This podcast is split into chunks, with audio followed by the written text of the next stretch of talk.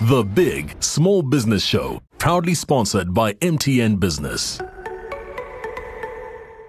The Big Small Business Show is proudly brought to you by SAICA. Choose a difference maker, choose a chartered accountant.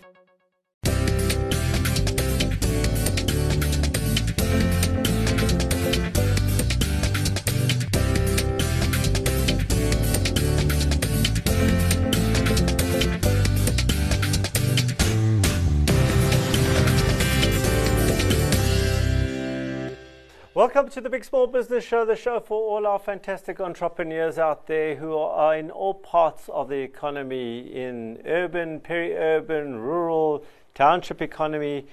And so often, when entrepreneurs start out, they complain that there's no one to assist them, to mentor them, to guide them, and so forth. But it's often not true. Qualisa Hub was founded to assist township entrepreneurs with the basics to get going and we're now joined by co founder Sanjay Soni to give us more detail. Wel- welcome, Sanjay. Thanks a lot, Alan, for having me on your show.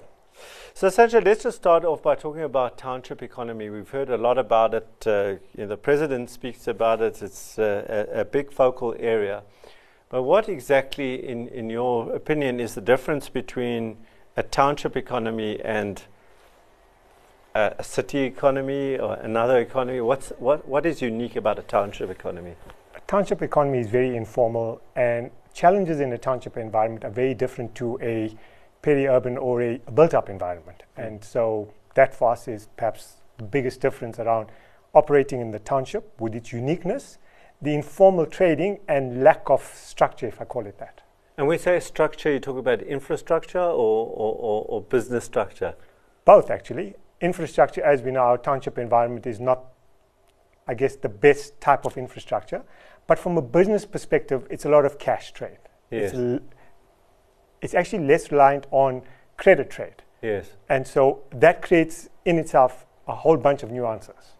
So, so coming back to, and it's a good segue into the, the cash and security, and, and a lot of research done into why township and informal uh, don't uh, suffer so badly is because of security uh, and the, the, lack of more more specifically the lack of security in those environments. And we've had people on the show from township environments that say, you know, that when they handle cash, you know, they've been hit three times, etc. And handling cash is, is very dangerous, and so it's an impediment to growth.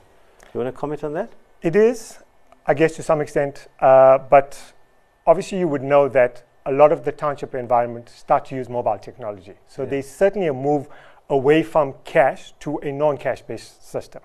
Uh, and that's certainly one of the things that we're seeing based on the various entrepreneurs that we've been interacting with.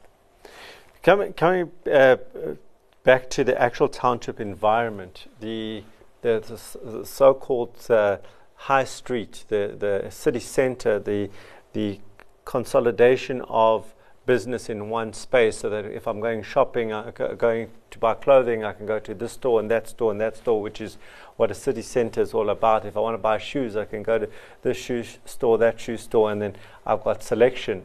But townships are n- notoriously also spread out in terms of where the economic activity is, another impediment to making um, the economy more effi- efficient, so to speak. So if you think about a township environment, it's probably broken into two broad segments, if not three. The one deals with transport. Lots of people go in and out of townships. That's the first thing. Secondly, in terms of the day-to-day trade, that really talks about the essentials that you would need on a day-to-day basis. Typically things you'd use in your kitchen to clean your home and things like that. And then there is the third segment, which is what you talk about in terms of the high street. And that is certainly an area that is fast growing into the township environment where people want to actually shop where they live and be able to access a lot more things in the environments that they live in. So let's come to uh, uh, Kwalisa Hub now and just start off well, where, where are you operating specifically? We are operating predominantly, and probably 97% of the entrepreneurs we work with are looking at solving township focused challenges. Okay. You don't have to necessarily reside in the township, but we're looking for those individuals that have these great ideas that solve a township challenge. So the hubs, when you talk about the hubs, the physical hubs, are specifically Are, are they in the township or, or outside of the township? It's actually a virtual accelerator. Okay. Everything happens online, which has proven to be one of the challenges. Mm. Access to data and the like has proven to be a challenge, and we've found ways to work around it. At the moment, for the past 15 months, we've been we've been basically operating this on a absolute virtual environment. Okay, so let's talk about some of the services that you um, that you uh, provide in, in a virtual manner. So we provide three or four broad services. The first is at the time the entrepreneur applies to us, we do an assessment in terms of does this fit our mandate? Is this an entrepreneur that we'd like to support? So that's the first assessment. From a support perspective, it goes on to three or four things. The first is we help them think about their idea and how to get some commercial return from the idea. So that's the first thing. Second thing is we pair them up with experienced individuals that come from a broad spectrum of the corporate world entrepreneurs, C suite exec- executives, finance people, lawyers, and the like. Third thing is through the process that we run, we want to get them to a point where they've taken their idea and get them to a point where they can go and raise some money to take their idea into market. And those are broadly the three services that we focus on. The program runs for about anything between 12 and 16 weeks. And at the point where the idea is something we believe in and the entrepreneur, more importantly, we take them to a point where they've got a business plan of sorts, not your traditional 50 page, business plan of sorts that we can support them to take to funders to invest in their business. So, in, this uh, pool of uh, mentors, so to speak, are the potential funders part of that pool, or they separate? The funders at the moment are separate from the pool, just to create a bit of separation, to be a bit more objective in terms of us trying to support the entrepreneurs. At the moment, it is separate. And and just to, to follow on the process, so now I'm I'm an entrepreneur. I've come in from the, I've come in uh, onto the program. I've done my 16 weeks, um, and I'm deemed to be, um, let's call it investable. When I present to the investor, is that also online? Is that also going to be an online? Pr- uh, is it like a pitch? Uh, How does that work? So it is a quasi pitch, not in the traditional pitch where you are pitching to more experienced funders. Yeah. It's really allowing the entrepreneur to sell their story to somebody to say, I've got this great idea, this is the market opportunity, this is where I think I can make some money. I need your help to do the following things.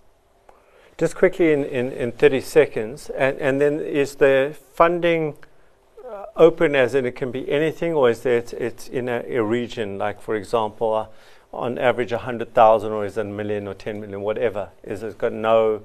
Case by case basis is Case something that we look at it, yeah. Okay, great.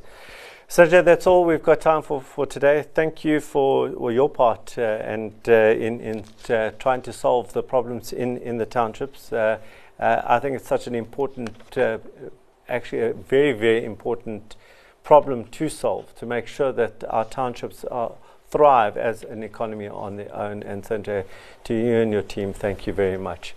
We'll be right back straight after this.